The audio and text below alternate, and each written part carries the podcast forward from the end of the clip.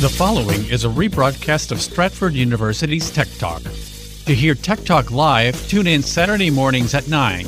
You can find us on the radio on fifteen hundred A M, one oh four point five F M, one oh three point five F M H D two, one oh three point nine F M H D two, and one oh seven point seven F M H D two. Or you can listen live online at federal news network dot com. Interface incomplete. Please stand by. Now downloading Tech Talk Radio with Doctor Richard Shurtz and Jim Russ. Tech Talk Radio, it's technology you can understand. And now here are Doctor Richard Shurtz and Jim Russ. Welcome to Tech Talk Radio. We are in the virtual faculty lounge at Stratford University talking technology. I'm Doctor Richard Shurtz. And I'm Jim Russ. And lots of interesting stuff going on in technology, as always. Happy birthday to email. Email is now fifty years old. The iPhone has a built-in scientific calculator. What? I had no idea of it. Now, I'm going to give you a tip this week on what app you should delete from your mobile phone to speed it up and save battery life. And there's a workaround where you can still use that app, use that device. Use that application, but without the app installed on your phone. Uh, it's, it's a very good tip. And I think everybody's always wanted to know where the word robot came from. Yeah. We're going to go back to the very definition and the, the author who coined that word. This week, we're going to feature the man who is lovingly called the Italian father of the P C. He developed the first personal computer while he worked there for Olivetti there in Italy. And of course, it was a huge, huge mailbag. There's a letter in your mailbox. An email from Susan in Alexandria. Good morning, Doctor Shurtz and Jim. I just read that the Bank of England released a new fifty pound note honoring Alan Turing. Of course, you've already featured Alan Turing in Profiles in I T. Uh, but the, they used a new technology, uh, which they called Polymer. Said, I went back to the Stratford website uh, and searched for uh, works on polymers. And on April thirteenth, twenty thirteen, you covered the topic, Stanford creates biological transistor. And uh, I ran across that, and I realized that many of those ideas are similar to the techniques they used to make the uh, the latest COVID vaccines. It said Stanford, uh, um, they used the... Um, the cell's environment to store a record of changes that occur, and they store that in the memory of the D N A, and that can trigger some kind of response. And they can use it to make a transistor where the response could be allowing current to flow. So I really don't understand how it went on, but I tell you, I went back and loved listening to it, and it's great that you guys cover all this material on Tech Talk. We appreciate your show, Susan in Alexandria. Well, Susan, thanks for the feedback. I'm I'm I'm uh, actually amazed you went back into the start for the tech talk dot stratford dot e d u, because you can search all of our shows all the way back to two thousand to see what we were talking about back in the day. But it is true, D N A is a marvelous structure. I mean, each position in the D N A can have one of four bases, uh, and that's how it encodes information, the ordering of how those bases are set. So that means that each location of D N A is equivalent to two bits of information. So if you look at the length of our D N A with each position corresponding to two bits, it turns out the human D N A is around seven hundred twenty megabytes. That would actually fit on a D V D. And, uh, and it's actually a molecular engine that can split, multiply, and divide. And it actually is the, the boot-up program for the human body. It is absolutely, categorically amazing. And we're going to be able to use molecular engines in the future to manufacture things. I mean, this is going to be the next big breakthrough. Once we get molecular engines, you you know that thing in the um, where you can press a button and you're and, and it cooks a hamburger, it, it creates a hamburger for you out of nothing. Kind of like in the that's Jetsons. Done with an, that's done with an, a molecular engine. So that little futuristic device may in fact exist fifty years from now. It's going to totally change manufacturing as we know it. And uh, The miracle of what D N A can do as a molecular engine is just the tip of the iceberg. We got an email from Bob in Maryland. Dear Doc, Jim, and the reverberant Mister Big Voice. Wow. A major flaw in S M S let hackers take over phone numbers in minutes by simply paying a company to reroute the text messages. Here's an interesting article about the hacker who paid sixteen bucks to do it. All the best, your faithful listener, Bob in Maryland. Well, Bob, that story is really true, and it's very alarming. The hacker used a company called Sicari, which helps businesses do S M M marketing and mass messaging. And they used that company to reroute the text messages from a particular cell phone to them. Uh, this company was doing this to, to, to help companies use text messaging, but it's a huge security flaw. Now, this, uh, this was an overlooked attack vector, and uh, and it just lets you know that the unregulated protocol of S M S, uh, you know, has flaws in it. So what this hacker did, he didn't have to hijack the SIM card. He simply rerouted the text messages. And then he went to specific accounts that had two-factor authentication, and he hacked into them because the second-factor authentication would come to him via text message, which he received. And he was able to steal these accounts. And this is the very way that they use like to uh, like to get into Bitcoin wallets. It's a it's a huge problem, and he did it totally legally. He used a prepaid card to take over the account. Now, but what he did, he was actually stealing the account of his friend. It was an experiment, and he he basically logged on to his friend's Bumble account, his WhatsApp account, and his Postmates account, all using the two-factor authentication. They then wrote an article about it. And once the wireless companies saw this article, they immediately changed how they handle these kind of requests. And now Verizon, T-Mobile, and A T and T, which uh, had been allowing text enables B Y O N. That's called bring your own number, B Y O N. They ha- that's what he was using. That service was a B Y O N number.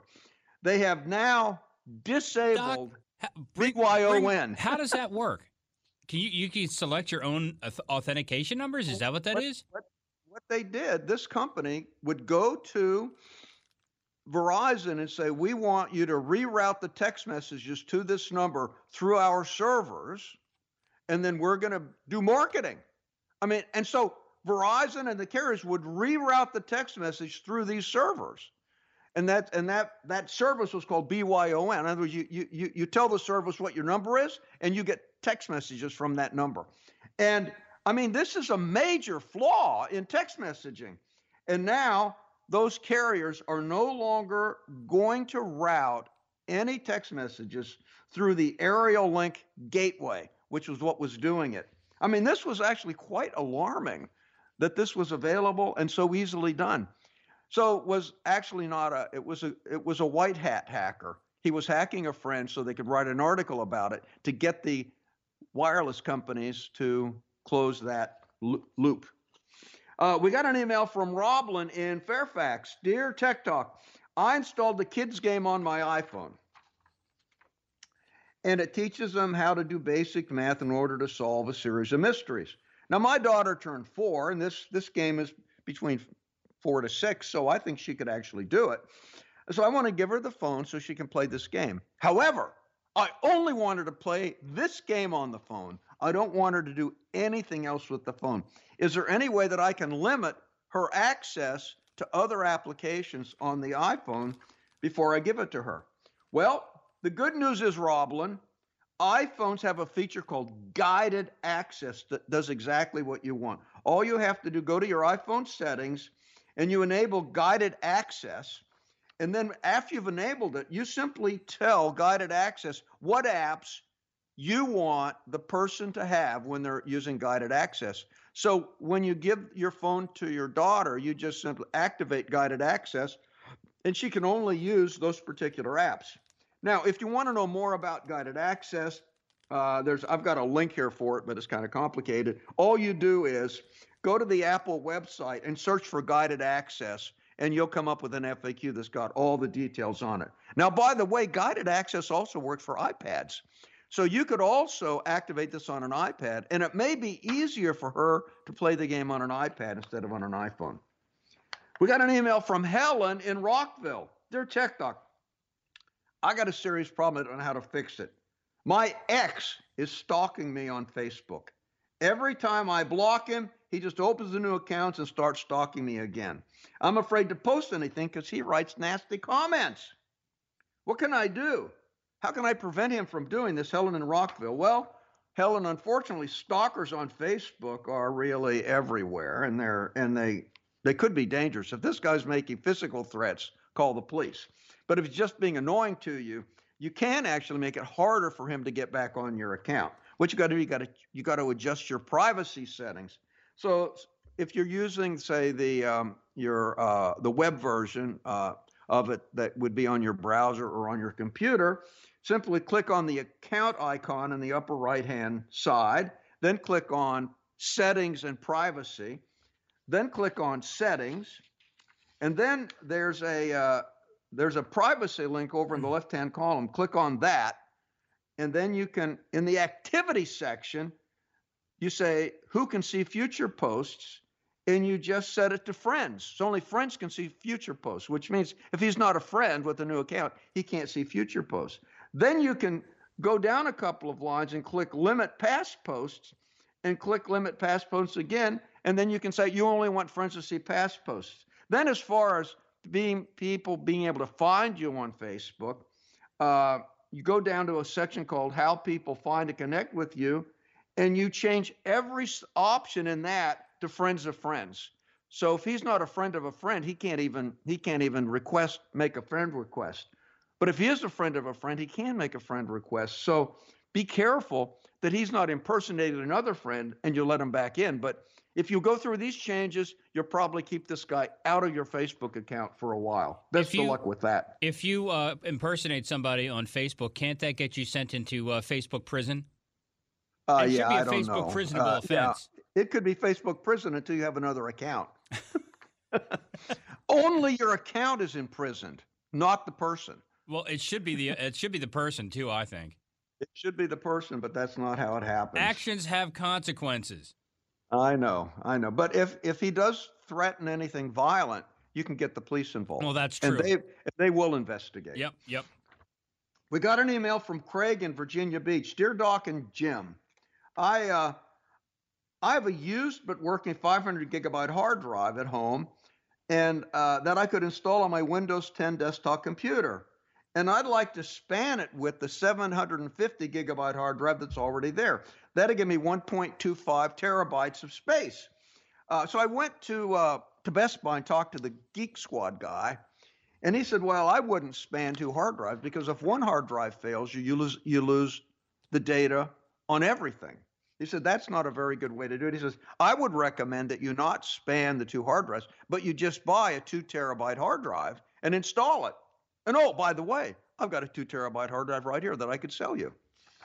And now I want to know, was he giving me the truth, or is he just trying to sell me a hard drive? Craig in Virginia Beach. Well, um, actually, the Geek Squad does have a have a reputation for trying to push hardware. That is true. But in this case, he's telling you the truth. If you span two hard drives and one fails, you lose the data across the whole system. So you've basically doubled your risk in terms of a hard drive failure and data loss. I'm thinking uh, hard drives are so cheap, you should just buy a two terabyte hard drive. And I would not have Best Buy install it. I think you should install it. Uh, really, uh, you'll save a lot of money. You can you can either you can go to Amazon and get a two terabyte hard drive, and you'll you'll probably get really a good price. I mean, if you would pay Best Buy to span the two hard drives and have them do it, they would charge you more than the cost of a two terabyte hard drive. So this is actually cheaper to do for you. So just buy a two terabyte hard drive. Then you open up your uh, computer, install it in an open drive bay. Then you, what you want to do, you want to copy your current hard drive to the new hard drive. And there's a program that's really nice called Clonezilla. Clonezilla. And that will clone the hard drive. So it will copy your five hundred megabyte hard drive to the two terabyte hard drive. So use Clonezilla to copy all the contents over there. And then what you want to do, you want to shut down the computer, disconnect the cables from the old hard drive, boot the computer into Windows, uh, you know, boot it up because it will now boot up on, on the new hard drive and make sure everything's working as it should be. Once you know you've got all your data and the hard drive's working perfectly with the new two terabyte hard drive, you can basically turn your computer down and you can uh, basically reformat the old hard drive. And then you can reinstall it in the computer. And you want to check the BIOS to make certain that you're booting up on the new hard drive, on the two terabyte hard drive. You want to make certain you set that up as the uh, as as the as the hard drive that you're booting off of. So then what you'll have, you'll have two point five terabytes of hard drive space. Two terabytes will be the bootable drive, and then you've got an extra five hundred megabytes, which is a second drive they can use to, to copy stuff to. So you, like if you wanted to, uh, you got pictures on the main hard drive, you could, you could get a second copy on the other hard drive. And so it just gives you a nice option, but I would not spam the two hard drives. Listen, we love your emails. Email us at tech talk at stratford dot e d u, and we'll get back to you as soon as we can. You're listening to Tech Talk on Federal News Network. You can hear us on fifteen hundred A M, one oh three point five F M H D two, one oh three point nine F M H D two, one oh seven point seven F M H D two, and in Loudoun County on one oh four point five F M. If it's technology, it's Tech Talk Radio. I T trends, software, the internet, and I T careers. More of Tech Talk Radio, presented by Stratford University, coming up in a moment.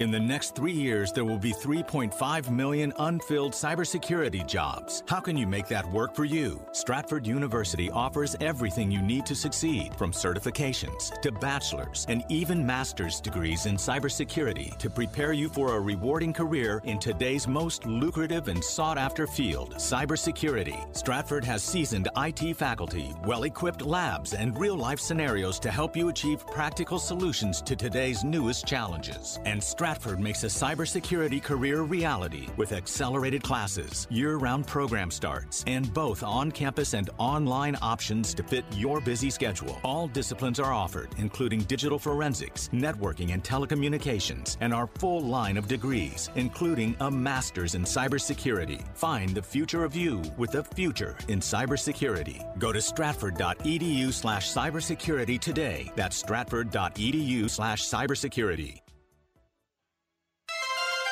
If it's technology, it's Tech Talk Radio. I T trends, software, the internet, and I T careers. Here's Doctor Richard Shurtz of Stratford University with Tech Talk Radio. Welcome back to Tech Talk Radio. We're in the virtual faculty lounge at Stratford University talking technology. Now it is time for Profiles in I T. Yes, today we're going to feature Pier Giorgio Perotto. Pier Giorgio Perotto is an Italian engineer and inventor who designed the Programma one oh one, the world's first personal computer. He is affectionately known as the Italian father of the P C. You know, Jim, the P C has many, many fathers. It does. I and I thought we'd have some uh, we'd have some appropriate music to play here, some little Italian dinner music while you... Oh, yes. There you go. Isn't that nice? Oh, yeah.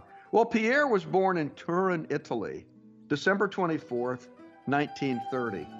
Turin, of course, is the uh, is the fashion capital now of Italy, and it was ground central for COVID because well, they had all the workers working in the factories who were from China, and uh-huh. they had flights back and forth to China. So this is their factory music there in Turin. Is it I really? Just, it, it's beautiful. Also good music to find a shroud by. Yes, it, it certainly is. Now, he gra- he went to Turin Polytechnic, and he got a degree in engineering and aeronautical engineering, electrical engineering and aeronautical engineering. Uh, now, uh, after he got his degree, he taught for many years at the same university at Turin Polytechnic, and he published several books, and he wrote articles about strategy, business organization, and technology. Well, finally... What in the world happened there? I don't know. I uh, just a little coughing here. It's a little oh, cough. It, it I don't have a like cough a, button down here, Jim. Um, I know. Well, we'll have to work on that. We're going to have to work on get some high technology down here. So he he got he got fed up with academia, and he decided to start a, a real job with business. So he he he went to work for Fiat in aeronautical in the aeronautical research group, because he had. He had, he had he had also gotten a degree in aeronautical engineering, and so he went to Fiat, and he was he performed test calculations on supersonic uh, aircraft design. You know, I had no idea that Fiat was working on supersonic aircraft, Jim. I, that that's this really news to me. That's interesting. Now, back in the days, these were very complicated calculations, aerodynamic calculations, and they were performed largely on hand-operated mechanical calculators. I'm going to look up something here. Is it, and I'll, this is when mm-hmm. Pierre said, you know, there's got to be a better way than this. So in nineteen fifty-seven, he left Fiat and he joined Olivetti. Now, this was the Italian firm that launched the country's first typewriter factory back in nineteen oh eight. They were absolute leaders in mechanical devices. Typewriters, mechanical calculators, and he went to work for them in uh, nineteen fifty-seven. Now, Olivetti wanted to be an innovator again. They were a pioneer when it came to typewriters, but they wanted also to be pioneers when it came to electronic computers, because computers were now just being developed in both the United States and Britain.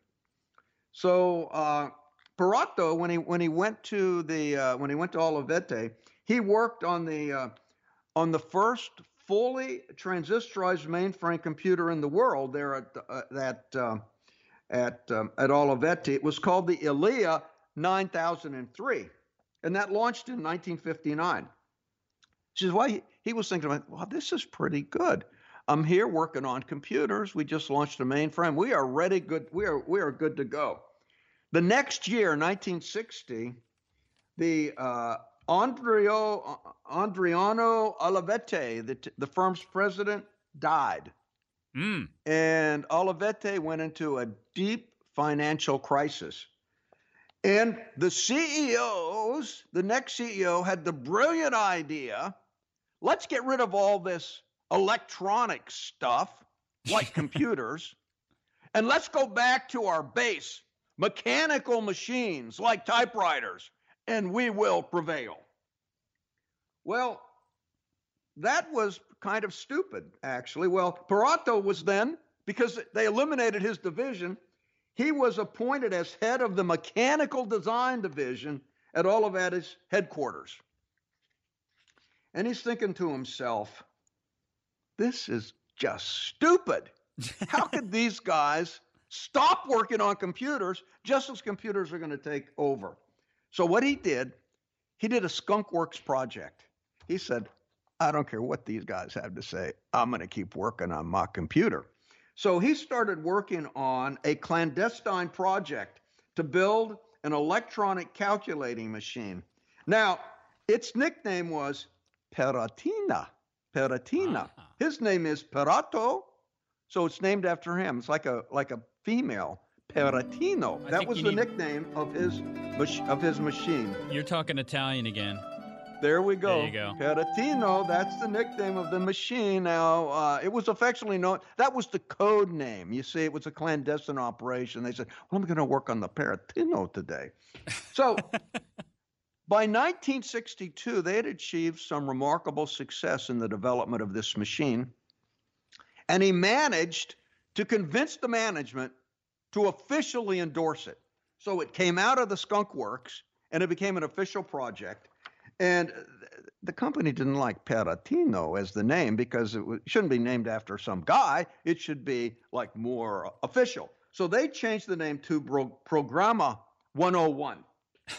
And he was a, which I think Perotino was, was, was uh, what Perottina was a much better name, but they, uh, Programma one oh one, and he was appointed officially now team leader.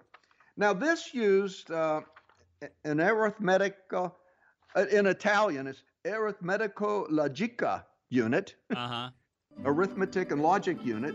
It was built with discrete transistors, because back then we didn't have integrated circuits yet. So they were building this thing out of discrete transistors. Uh, it used a mercury r- relay in order to provide uh, storage, short-term storage. And uh, it, it could store this little storage, this little delay, this little mercury relay, delay circuit could store ten records, twenty-two digits each, uh, and it it um, and it was uh, you know it was uh, it was able to uh, uh, you know or a chain of twenty-four instructions. That was just short-term memory. Now, in addition to arithmetic operations, it could run. They had they they had a programming language that had sixteen instructions in it. They could also transfer data between registers using conditional and non-conditional jumps. Like a conditional jump, what that means, if this condition is true, jump. If this condition is not true, don't jump. That's what that means. Where a non-conditional jump, it just says jump, and you jump, and there's no condition to be evaluated. Are you familiar with the uh, non-conditional jump statement, Jim? I am not, no. No, it's just, Jim, jump. Oh. I'm sorry, I'm still seated. That's I right. Guess I okay, failed. Now I, we guess, I don't get a gold yeah. star now, today. If if you were in your car, don't jump. Don't that would jump, be a condition. No. That would be a conditional statement. Now, right. now the success of the machine also was based on its longer-term storage. It used a magnetic card to read and record uh, records. So because it, it would it was using for business applications, so it had a magnetic card to permanently store records, or it could be temporarily, but usually permanently store records. And it also used a magnetic tape where you would store the program on it, and the magnetic tape could hold one hundred twenty instructions. So this was the beginning of a real computer system as we knew it. And that storage on the magnetic card, uh, you, you could say that's similar to a floppy disk. Where, where the disk is spinning, as opposed to having a flop, uh, you know, as opposed to having a, a fixed magnetic card. So they had all the elements built into this system to be quite powerful. Now, he also developed a programming language. He said the programming language has got to be easy to use because this is, I don't want a bunch of like lab technicians in white coats to have to program this thing.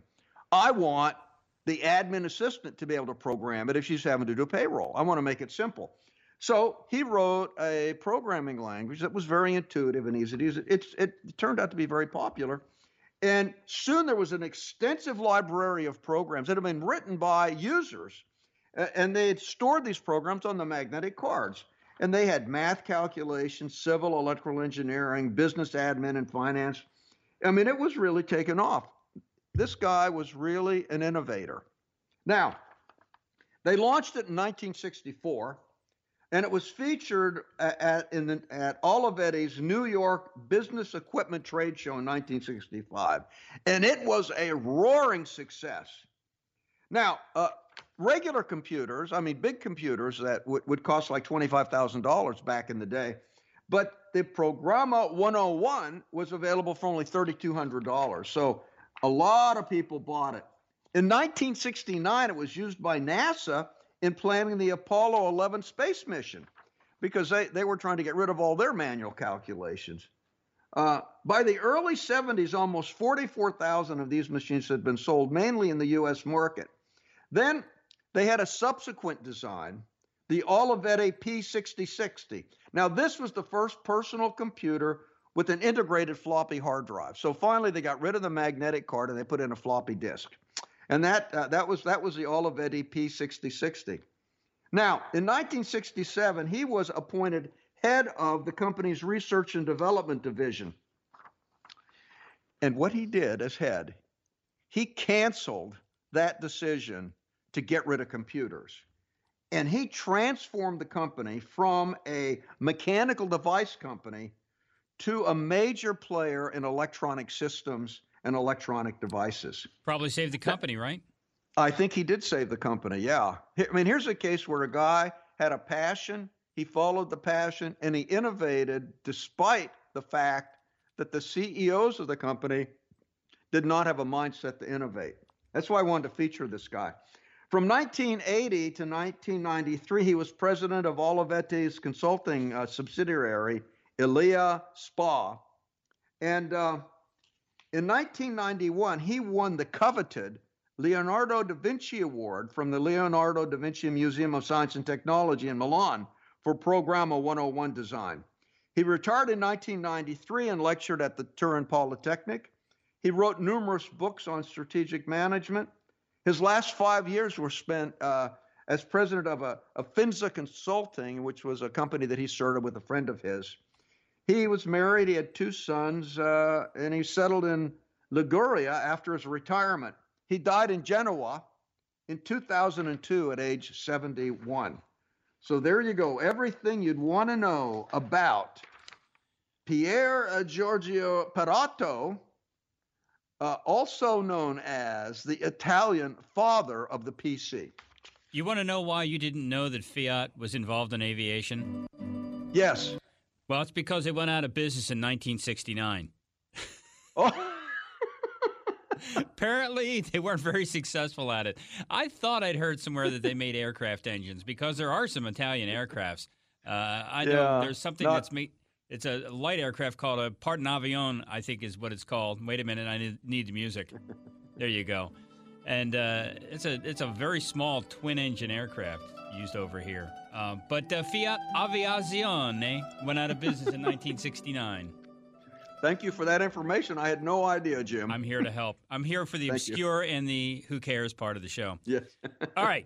Uh, stay tuned. We're going to play the uh, pop quiz coming up in just a second. You're listening to Tech Talk Radio on Federal News Network, fifteen hundred A M, one oh three point five F M H D two, one oh three point nine or F M H D two, one oh seven point seven F M H D two southwest of Washington in Loudoun County, one oh four point five F M. If it's technology, it's Tech Talk Radio. I T trends, software, the internet, and I T careers. More of Tech Talk Radio, presented by Stratford University, coming up in a moment.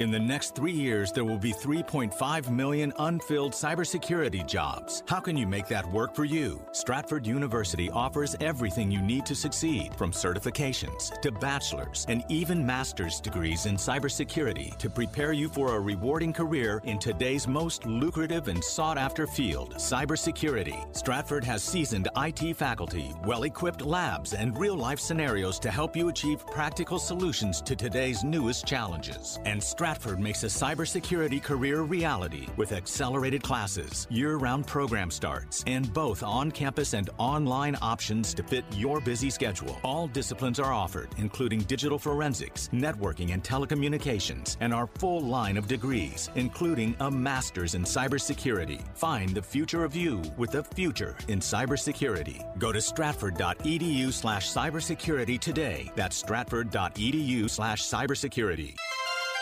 If it's technology, it's Tech Talk Radio. I T trends, software, the internet, and I T careers. Here's Doctor Richard Shurtz of Stratford University with Tech Talk Radio.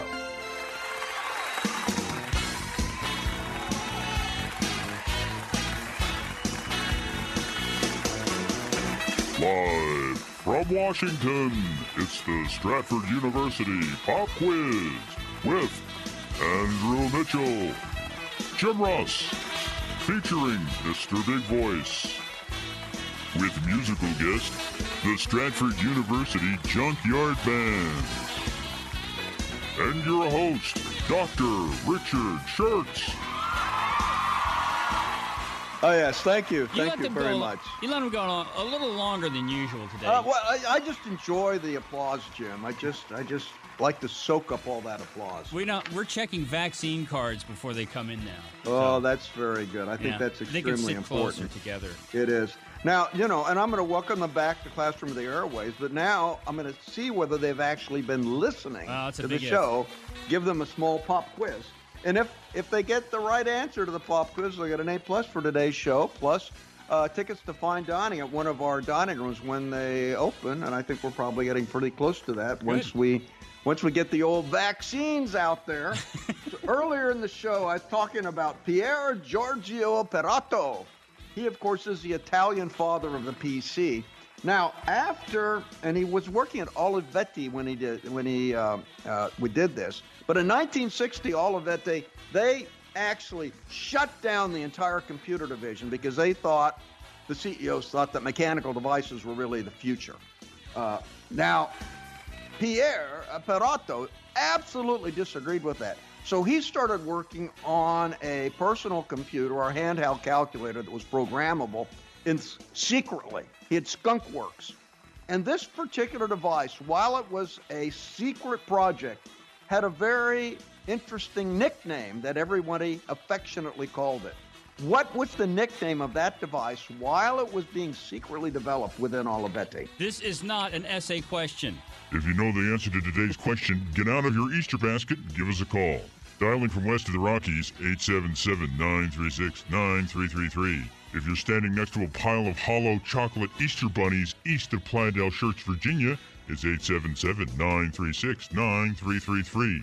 If you're stress testing your aircraft in Canada, call us on the wildcard line, eight seven seven, nine three six, nine three three three. Anyone else, anywhere else may call us on the international line. It's sanitized hourly using Reese's Peanut Butter Eggs, eight seven seven, nine three six, three nine three three three. Now, once again, here's our Easter Bunny, Doctor Richard Shurtz. Well, thank you very much, and I certainly... You know, Jim, it is hard to give this show dressed up in an Easter Bunny outfit. Yeah. But I'm doing it. I'm doing it despite all the challenges. And you deserve all of our admiration for it. And the one thing I discovered is I can wear my Easter Bunny outfit to the store, and I don't have to put on a mask. Because you're because, wearing a fake because bunny Because the bunny hat. outfit is the mask. Yes, right. Now, let's give the tip of the week here. You know, down at the uh, down at the, the Bay House by the water, I've got iPhone cables that will occasionally... Uh, they will occasionally corrode it on, on the, they'll, they'll get oxide on them. And then it's, then they're not reliable. Have you ever had an iPhone cable, Jim? You plug it in one way and it charges, plug it in the other way, it doesn't charge. I was looking ahead at this and I noticed, yes, I've had this problem. And I thought it was, I figured it was probably a short somewhere in the cable. And based on, you know, you get some twisting around where the, the cable goes into the, um, into the plug itself. I figured maybe there's a short and it only works when it's bent a certain way. But now you've. Well, if you, if I started looking at these cables, and usually there's a little discoloration in them, yeah, in, the tip, yes. in, the, in the thing. And so it's actually oxide, it's corrosion. So I ordered for fourteen dollars Deoxit D five. Now this Deoxit D five, this actually removes corrosion. Now, now if you don't want to spend fourteen dollars, you get a pencil and, and an eraser, and you can just erase the con, erase over the contacts and tr- try to rub it off. Would but I what su- I like about this Deoxit D five, like, if you've got a uh, like a like an amplifier pot that, that's noisy, you can spray some of that in that pot and it will just clean it right up. You'll get rid of that static when you change the volume. Or if you've got a dimmer switch that's kind of wacky, yeah. you, you can actually clean it up. So there are a lot of places where you can clean up contacts, clean up circuit boards with this Deoxit D five. What? So now I'm going to go back to this drawer of bad cables I got down here at the Bay House and clean them up with this thing, Deoxit and see D five. See what works and what doesn't. Could could you, theoretically, could you use a Q-tip and isopropyl alcohol for the same thing? Would that work? Probably you could, yeah. yeah. You could try it. Yeah, I'll I give that a shot. I haven't tried it yet. You could you could run that experiment. I'll run Jim, that side or, of the experiment okay. at Roscoe Labs. This is something that I just discovered this week. The iPhone has a built-in scientific calculator. What? I had no idea of it. Really? Now, Jim, you can do this. Open up the calculator on your iPhone. To find my phone. And Hang ho- on. You hold it vertically, and you've just got a regular old calculator. Yes. Which is how I always look at it. Turn your phone on its side in the landscape mode, and it turns into a scientific calculator. Look that at same that. application. Wow. I just discovered that. Probably by I accident, mean, right? It, yeah, it was by accident. They put that feature in back in two thousand eight. That's So I'm that's only wacky. thirteen I'm only thirteen years late to the party. And they put it in with iOS two, version two. And if you Now had... it unlocks all kinds of functionality like adding numbers to memory, parentheses, exponents, all those trig functions. It's got arc sines, E, law, natural logarithms, logs to the base. It's got everything that engineers just love, and it's right there built into the calculator application. And if you hadn't told me, I'd gone the rest of my life without knowing this. Yeah, now, now listen, Jim. Now when you go to a cocktail party, you can show people that, and you will be king of the party. By the time we get back to cocktail parties, I may be in a nursing home. Oh, yeah, that's I mean, true. That's, I, for, I forgot yeah, about that. Yeah, it's got that. the whole pandemic thing going on. Okay, right, we're go to a Zoom a, party. Yes. And show Zoom. off. Show oh, off at your Zoom party. Got it. Okay, hang on. Ender is running in here, and he has the information. Mask up. Ender's in. Ender's out. Mask off. Let's play the music, shall we? We have somebody who'd like to play our little game. Let us go to line. Oh, wait a minute. I'm going to say this in Italian. Riga numero una. Oh, very you good. You like that? This is uh, yes. Ann calling us from Fredericksburg. Ann, good morning. How are you? Buongiorno. I'm just uh, fine. Very good. Oh, excellent. Earlier in the show, I talked about Pier Giorgio Perotto. He, of course, is the Italian father of the P C. When he was working on his uh, original uh, programmable calculator in the skunk works there at Olivetti, what was the affectionate name that everyone gave it? It was Perottina. Oh, Whoa, my goodness. That is so I good. I think we need to give Ann the prize there, maybe two, because of the just the perfect pronunciation. Yes. Ann, thanks for listening. Thanks for playing. And uh, we'll get that prize right out. And hopefully soon you'll be able to have your free lunch at Stratford University. This is Tech Talk Radio, heard on fifteen hundred A M, one oh three point five F M H D two, one oh three point nine F M H D two, and now southwest of Washington on one oh seven point seven F M H D two. In Loudoun County, listen to us on one oh four point five F M. Oh, beautiful, far heroes proved in liberating strife. If it's technology, it's Tech Talk Radio. I T trends, software, the internet, and I T careers. More of Tech Talk Radio, presented by Stratford University, coming up in a moment.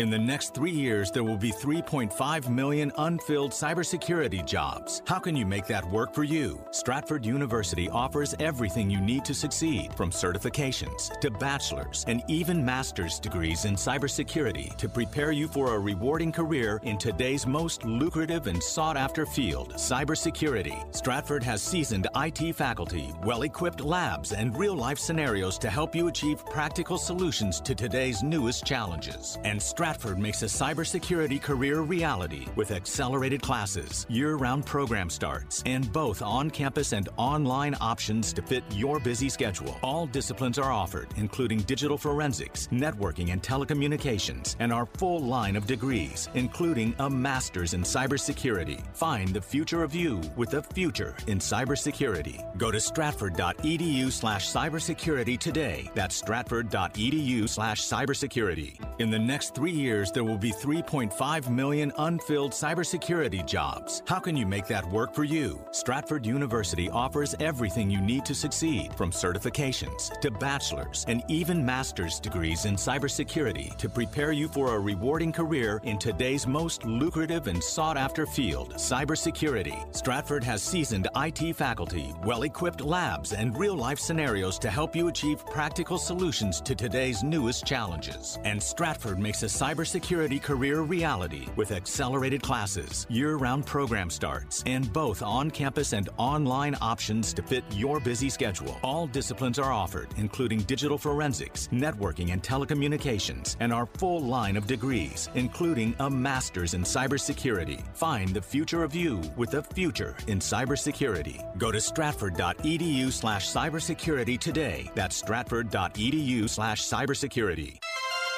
If it's technology, it's Tech Talk Radio. I T trends, software, the internet, and I T careers. Here's Doctor Richard Shurtz of Stratford University with Tech Talk Radio.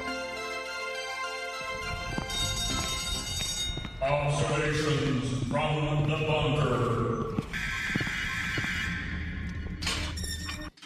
bunker. Yes. Maybe when you get some money from your non-fungible token, you can fix the door. Oh. I'll work on that. You know, okay. Jim, maybe I'll sell the door as a non-fungible token. Or maybe you'll get a shot and can you can take the door off the hinges. Yeah, that might be it. Well, you know, today, uh, this week uh, in the bunker, I started thinking about the culture of innovation. Look at what happened to Olivetti. They you know, the, the visionary president died, and immediately the finance people canceled the one thing that gave them hope for survival, and they went back to the tried and true product that was about ready to become obsolete. So they obviously did not have a culture of innovation there, yet there was one man in the organization that did.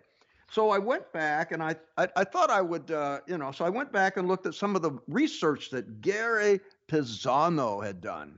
He's uh, at with the Harvard Business School, and he looked at what characteristics do companies have to have if they want to foster a culture of innovation. And he came up with five things, which I thought were kind of interesting, and I'll share them with you. Number one, you must have a tolerance for failure, but not a tolerance for incompetence, okay?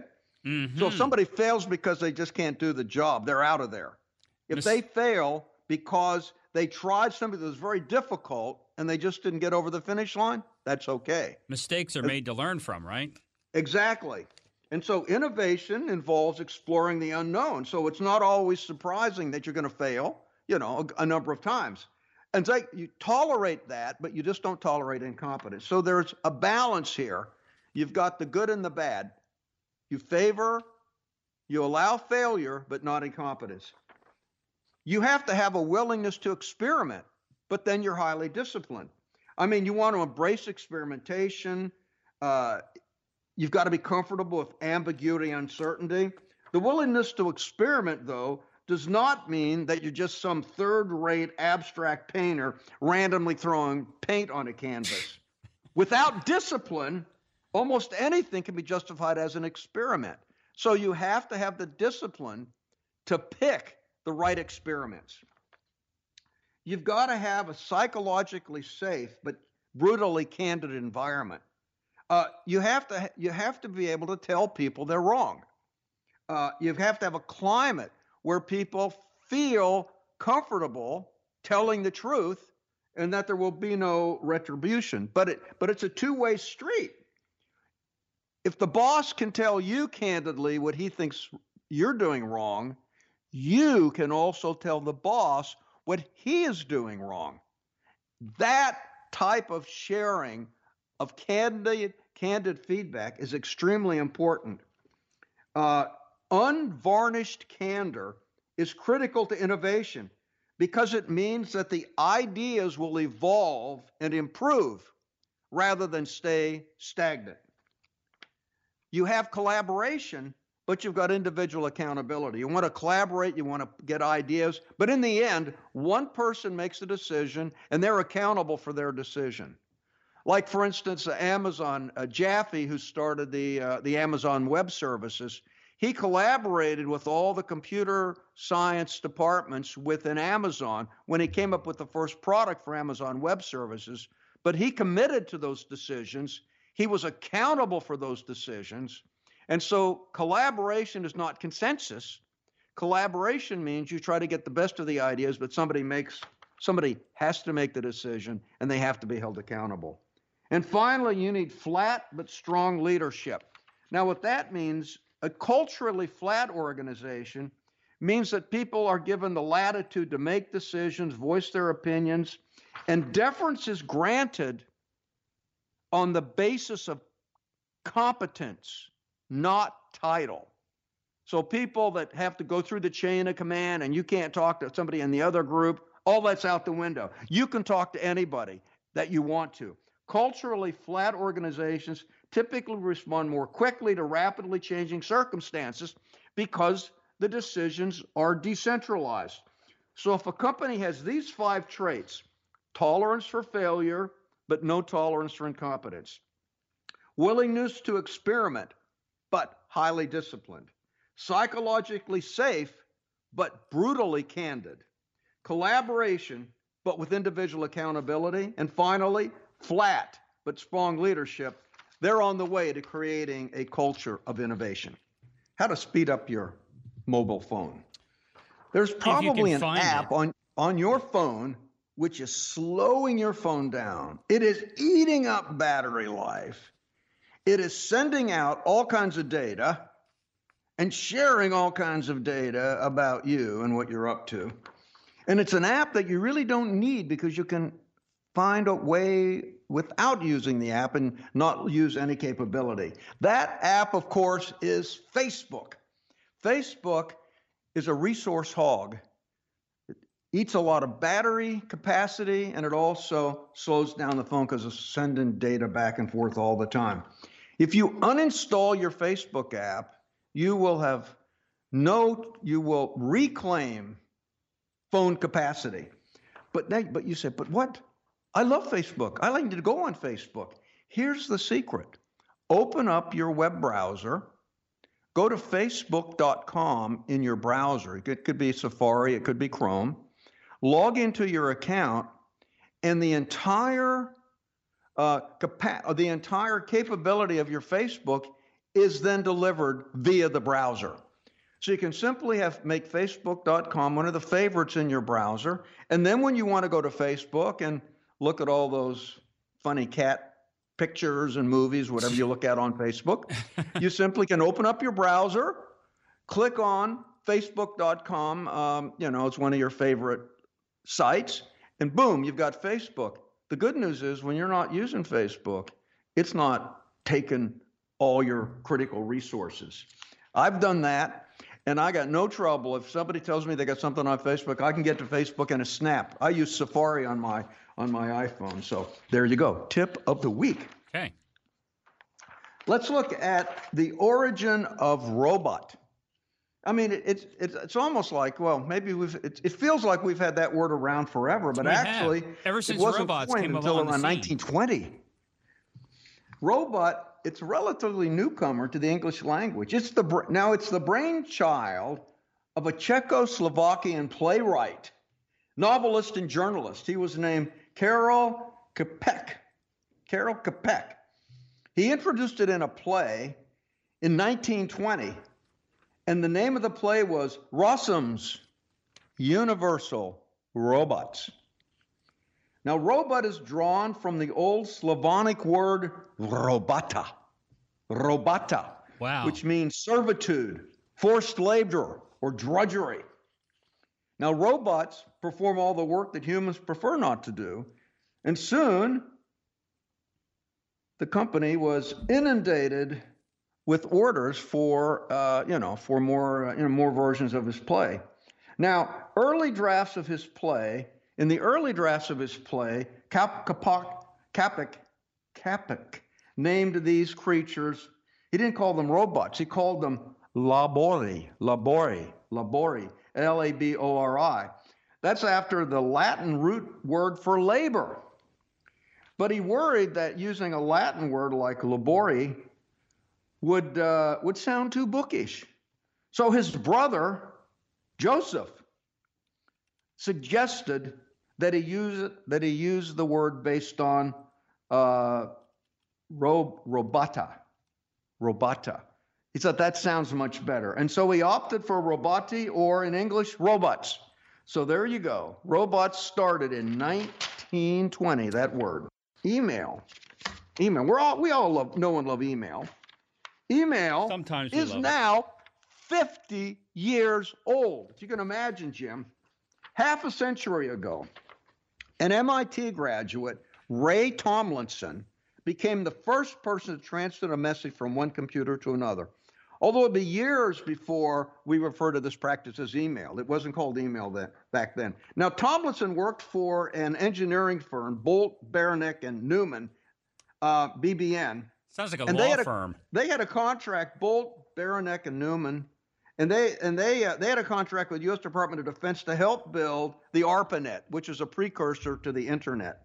And uh, at the time, computers were isolated from one another. They were extremely expensive, and they were used by maybe ten, twenty different people. And and there and and you would want to talk to some of the other users, so you could drop a note in their mailbox. Now, with the arrival of the ARPANET, you roughly had twenty machines connected, and you were used by more than one thousand people. So it didn't make sense to just drop a note into a subdirectory for somebody to read. You had to get a, a better way to do that. And so Tomlinson came up with the idea that he would glue together a program called the ARPANET Send Message Utility with the file transfer program that had been working on. And it used this creation to fire an email into the in inbox on another machine. And what he did, he separated the username uh, and the destination address, which was the uh, destination of the other machine, with the ampersand symbol. So it would be rshurtz ampersand stratford dot e d u. And so he basically created the first, the first email format. And so it started out, they would just communicate all within the same machine, and you would just send a message to somebody's inbox on their machine. You didn't need email, then you just you just you just copy the file and put it there. But what when you had twenty machines, you had to find a way to put the document in the inbox on another machine, and that's where he came up with the format for the email. So so we sent the first email back uh, back around nineteen seventy-one. Uh, roughly, since that time, three hundred six billion emails have been are sent and received each day in twenty twenty. Mm. Each day, wow, three hundred six billion emails. Uh, probably three hundred billion of them are spam. Now, projections suggest that this will rise to three hundred seventy-five billion by twenty twenty-one. Now, twenty years ago, uh, They Nathaniel Borstein created the mime. Now, this isn't for pantomime. This is the multi-purpose internet mail extension. Oh. And that allows you to send pictures, or you could send music. So the first mime attachment was sent in nineteen ninety-two, and it was a picture of a barbershop quartet that was in the lab that created the mime protocol. And these guys had their own name called the telephone cords. And so we sent a picture of the telephone cords along with an audio of the telephone cords. And hopefully we have that somewhere on our computer. We, we do, computer. And here it is. Daisy. Daisy. Nope, that's oh, not wait it. Wait a minute, Al took over the computer there. Hal took over the computer there for a minute. We, we do have it.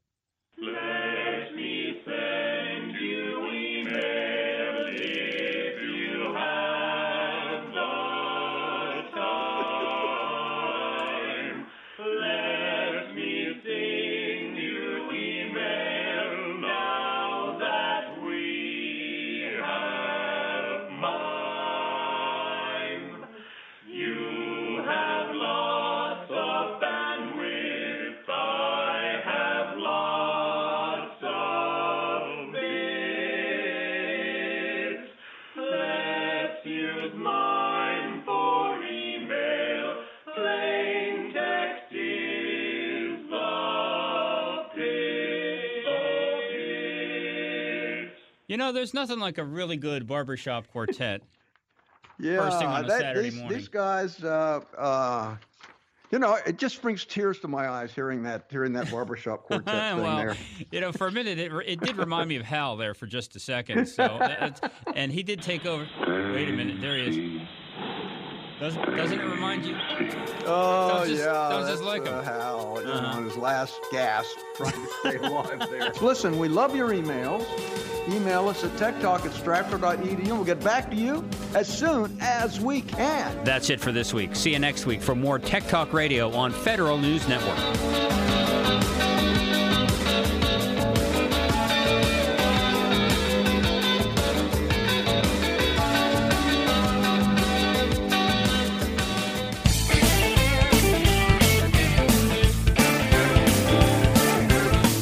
Tech Talk Radio is sponsored by Stratford University. For more information on courses at Stratford University, call one eight hundred, four four four, oh eight oh four. Thanks for listening to Tech Talk Radio Online.